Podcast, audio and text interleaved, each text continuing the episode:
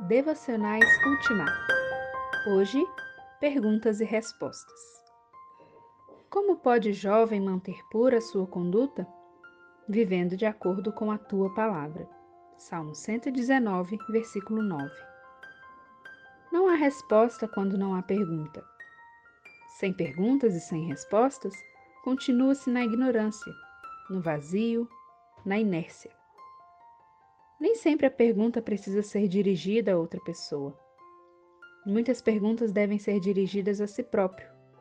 Entre elas, as perguntas mais íntimas, mais sérias, mais solenes, mais complexas.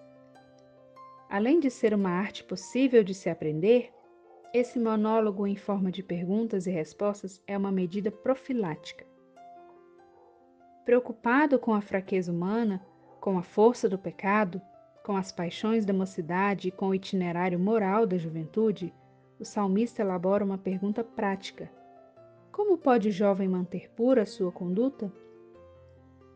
O salmista apressa-se a responder à sua própria pergunta, embora a tenha dirigido a Deus, vivendo de acordo com a tua palavra.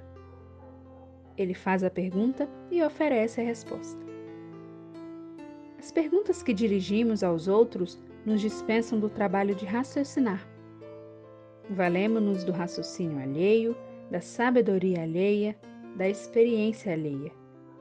Mas vale a pena nos sujeitarmos ao raciocínio próprio, à obrigação de pensar, refletir, avaliar, investigar, sempre à luz da perspectiva divina, traz grande proveito. Não é de causar estranheza a resposta do salmista à sua própria pergunta para manter pura sua conduta, o jovem precisa agarrar-se ao que está escrito.